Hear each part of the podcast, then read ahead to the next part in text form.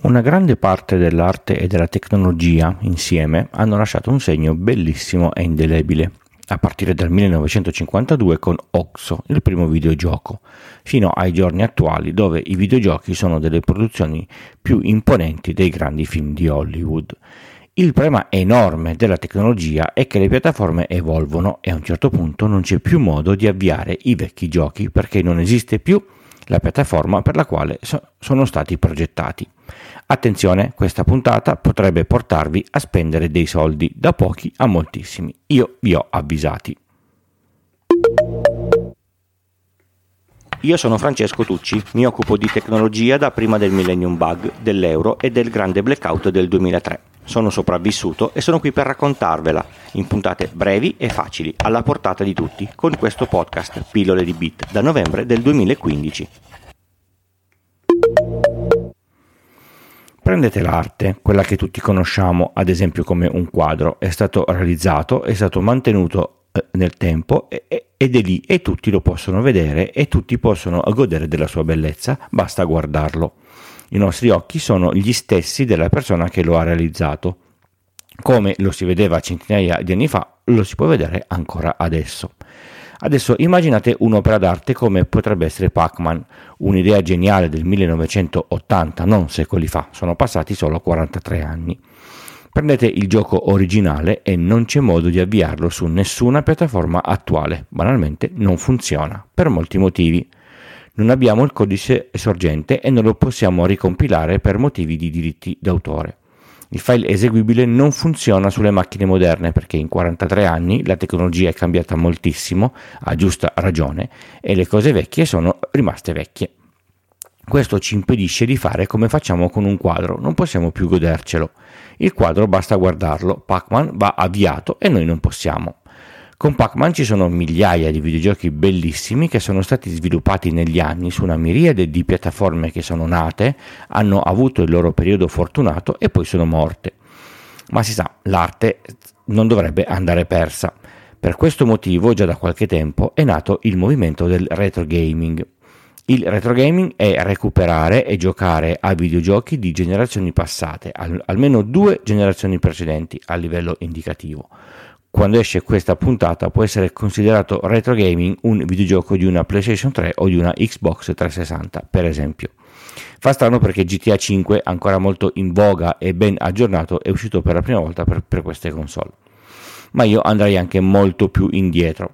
A questo punto però per giocare sorge un problema. Come si trova l'hardware e le cartucce necessarie per avviare i, i, i videogiochi? Beh, direte, si cercano su eBay mentre scrivevo la puntata sono andato a cercare un NES e ho trovato la console con Mario Bros. da Kant, i pad e la pistola a 150 euro. Poi si dovrebbero trovare i giochi e il modo di attaccare il segnale analogico al mio televisore che ha solo tre porte HDMI.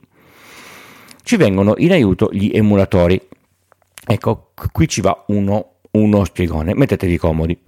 Abbiamo parlato molti mesi fa di virtualizzazione, un modo di accendere più sistemi operativi sullo stesso sistema hardware per sfruttare meglio le capacità della CPU e rendere più agevole tutta una serie di funzionalità. Potete andare a recuperare il tutto nella lontana puntata 42. Il limite della virtualizzazione è che si può virtualizzare solo il processore fisico installato sulla macchina che fa da host. Se un server Intel non posso virtualizzare una macchina che gira su un processore ARM, ad esempio. Nota a margine, per questo motivo, appena usciti i primi Mac M1 non era possibile virtualizzare Windows, non essendoci Windows pronto per ARM. Per far funzionare i vecchi giochi, sovente sviluppati per processori completamente diversi da quelli che noi usiamo sui nostri computer, serve eh, emulare i vecchi sistemi. Cosa vuol dire emulare? Vuol dire virtualizzare il sistema operativo della vecchia piattaforma e in più fare finta che sotto ci sia l'hardware dei vecchi tempi e non il vero processore che stiamo utilizzando adesso. Esempio banale, attivo l'emulatore del Game Boy, partirà all'interno del mio computer una macchina virtuale che avrà il sistema operativo del Game Boy e farà finta che come hardware ci sia davvero il processore che c'era ai vecchi tempi sulla console. Fatto questo posso andare a, a, caricare all'interno di questo sistema virtualizzato la ROM di un videogioco del Game Boy e questo si avvierà. L'emulazione ha dato nuova vita a tutte le vecchie piattaforme ormai, ormai abbandonate e ritirate dal mercato, permettendo ad esse di sopravvivere anche sui sistemi più moderni. L'emulazione non serve solo per i videogiochi, ovviamente.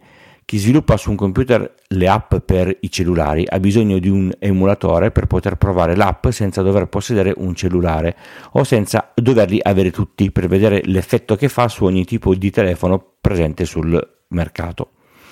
Torniamo alla nostra emulazione di vecchi videogiochi. Adesso che abbiamo la possibilità di far funzionare vecchi videogiochi, nasce il problema delle licenze. Come tutti sappiamo, ogni prodotto per poterlo utilizzare va acquistato. I videogiochi non fanno eccezione. C'è chi ci lavora, che sia una sola persona, un piccolo team o una grande casa di, di produzione e per questo va pagato il prezzo per poterne avere una, una copia. Tralasciamo l'annoso discorso del è una mia copia o è una copia della quale mi è solamente concesso l'uso. Devo pagare per poterlo usare. Ma come si fa per i videogiochi che non sono più in vendita da nessuna parte da anni e che non si trovano più da nessuna parte? L'argomento è controverso, non è banale e non va sottovalutato. C'è chi dice che ormai siano da considerarsi software abbandonato e quindi privo di, di copyright e che può essere, eh, può essere liberamente utilizzato. La definizione è abandonware. C'è chi dice che il copyright c'è ancora e che se vuoi eh, giocare a un gioco vecchio con una ROM su un computer moderno devi averne una, una copia nella sua versione originale acquistata. È un bel problema. Fatto sta che si trovano in giro senza dover ricorrere a, a, a torrent migliaia di, di, ROM di giochi di moltissime pi- piattaforme, sicuramente di giochi più o meno famosi. Ok, ma dopo tutta questa teoria, dove ci posso giocare? Una gran quantità di questi giochi si possono avviare online nel browser, ci sono intere raccolte con giochi di tutto rispetto, ma ci sono gio- m- modi migliori. Esistono delle distribuzioni Linux che si possono installare su un Raspberry, questo si collega alla televisione e con dei pad replica di quelli del Nintendo, ecco una piattaforma pronta per giocare a un mondo di vecchi giochi potete partire da retropie.it e da lì scaricare l'immagine del sistema operativo e farvi la vostra console da affiancare alle moderne Xbox e PlayStation che avete a casa. Ma per rimanere eh, a casa si può fare di meglio. Se andate sul sito di Pimoroni, uno dei distributori ufficiali di Raspberry Pi, cercate Picade e cercate di resistere ci sono due versioni. La prima è un cubotto da montare che contiene tutto il necessario per avere un controller arcade con 6 più 2 pulsantoni, quelli tondi e colorati, e lo stick dentro il, il, quale dovrete poi aggiungere il vostro Raspberry Pi. Collegate il tutto alla vostra TV ed ecco un arcade pronto da usare. Costa circa 90 euro più il Raspberry Pi. Se volete invece un arcade da scrivania, c'è la versione completa di Picade con la struttura, lo schermo, il controller e il Raspberry a circa 240 euro. Anche in questo caso l'installazione di RetroPie è poi a carico vostro. Se avete dello spazio e non siete ancora contenti, potete fare un, un, passo in più, spendere circa 1200 euro per un vero cabinato a dimensione reale che emula, già pronto, un fan- fantastiliardo di giochi, con due postazioni per, per giocare in due persone, uno schermo LCD enorme e i pulsanti come i veri arcade di una volta. Ho giocato con uno di, di, di questi e sono davvero eccezionali. Li, li trovate su g-arcade.it ma come sempre i link sono nelle note della trasmissione. In questo caso non dovete fare niente, ordinate, pagate, arriva su un grande bancale, lo collegate alla corrente e funziona.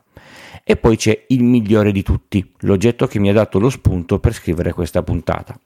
È grande più o meno come un Game Boy, ha un display a colori più grande e più definito di un Game Boy, si ricarica con una USB-C, il sistema operativo si installa su una micro SD. A seconda del sistema che ci mettete sopra, emula più o meno tutto il mondo.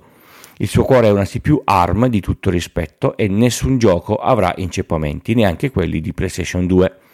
Vi ho appena descritto il MIU Esiste in molte versioni, lo potete comprare sullo store ufficiale di AliExpress a un po' meno di 70 euro o su Amazon con con consegna un po' più rapida a un prezzo un po' più alto. Il mio è un oggetto talmente bellino che lo guardate e lo volete subito, ve lo assicuro. Tenete a bada la carta di credito. Arriva già pronto con la sua eh, eh, memorietta è tutto funzionante, ma voi fate i furbi, prendete una SD seria da 128 giga e andate a cercare come si installa Onion OS e poi su Internet Archive tutte le varie possibilità di avere tutte le ROM e le varie immagini. Onion OS è una forza, emula mezzo mondo, ha una marea di funzioni accessorie come un server web per caricare le ROM al volo o scaricare gli screenshot, permette di accedere al dispositivo in SSH, attiva un eh, access point wifi, permette di giocare in due con due dispositivi collegati in rete e molte altre cose interessanti. Non siete ancora andati a ordinarlo per giocare a Tetris del, del Game Boy? Nella versione base che vi arriva a casa non c'è, lo trovate solo se scaricate Onion e poi il, il pacchetto di ROM da Internet Archive. Fare la micro SD completa da 128 GB la prima volta è un lavoro lungo e noioso, ma poi la soddisfazione è enorme. Informazione di servizio. Il 28 ottobre 2023 è Linux Day. Come da un po' di anni a questa parte terrò un talk all'edizione di Torino che verrà fatta esclusivamente di persona e non so se verrà registrata, presumibilmente no. La sede è quella della facoltà di informatica di via Pessinetto. L'evento è dalle 14 alle 18 e il mio talk sul Flipper 0 è dalle 16 alle 17 nel calendario provvisorio. Nelle note dell'episodio vi lascio il link con tutti i riferimenti da controllare, giusto per essere informati di eventuali modifiche dell'ultimo minuto. Se non siete a Torino, accedete al sito del Linux Day nazionale e cercate la sede più vicina a, a casa vostra. Ci sono eventi mediamente in tutta Italia.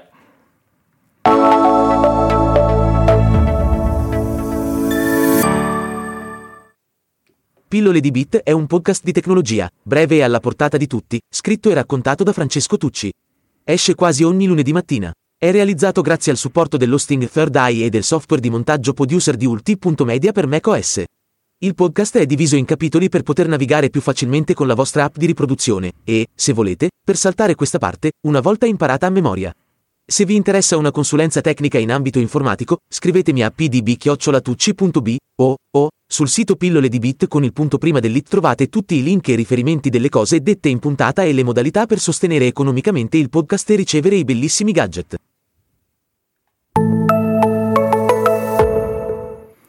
È giunto il momento di ringraziare la generosità degli ascoltatori, generosità che permette al podcast di andare avanti sotto l'aspetto meramente economico. Le donazioni mensili, come se fossero degli abbonamenti, questa settimana sono di Alain, Giorgio e Giorgio. Le donazioni a sorpresa, quelle non programmate che mi ritrovo nella, nella mail piacevolmente inaspettate, sono di Marco. I Satoshi che, arri- che arrivano tramite il value for value grazie al podcasting 2.0 sono di Andrea e sconosciuti vari. Grazie a tutti voi che ascoltate e che contribuite, ve ne sono davvero grato. Ricordatevi che se avete donato da 5 euro in su e compilate il, il modulo, vi, vi mando i, i gadget. Il tip di questa settimana è un'app per Mac che uso da tempo e della quale sono molto soddisfatto. Molto spesso faccio screenshot per fare documentazione, corsi o, o spiegare come funzionano le cose ad altre persone. Il tool in- integrato in macOS fa alcune cose. CleanShot ne fa molte molte di più. Fa lo, fa lo screen e lo si recupera agevolmente dall'angolo dello schermo, lo si modifica con mille tool, lo si copia, lo si salva, lo si compone con un altro screenshot, si può eh, decidere in che formato salvare l'immagine, fa OCR, identifica da solo le finestre delle varie applicazioni. Potrebbe già bastare, ma c'è di più. Fa lo screenshot scorrevole, una figata pazzesca. Avete una pagina lunga, oltre la, la dimensione dello schermo da, da salvare. Selezionate la larghezza che vi interessa, attivate il tool, fate scorrere e lui genera lo screen lungo fino a quanto volete. Registra anche video o GIF eh, di quello che accade sullo, sullo schermo. Da quando l'ho scoperto è diventato uno dei primi programmi che installo dopo aver attivato un nuovo Mac. È un, è un programma a pagamento che costa 29 dollari con aggiornamenti per un anno e poi 19 dollari all'anno se, se lo si vuole aggiornare ancora. Oppure 8 euro al mese con qualche funzione in più, soprattutto a livello cloud e spazio per me- memorizzare tutti i vari screenshot. Se lo comprate con il link che trovate nelle note, a me arriva una piccola percentuale tipo Amazon, ma no dai, persino un po' di più di quello che normalmente arriva con Amazon. Grazie per essere arrivati alla fine di questa puntata di Pillole di Bit. Ci leggiamo in settimana sul canale Telegram in attesa della puntata della settimana prossima. Ciao ciao!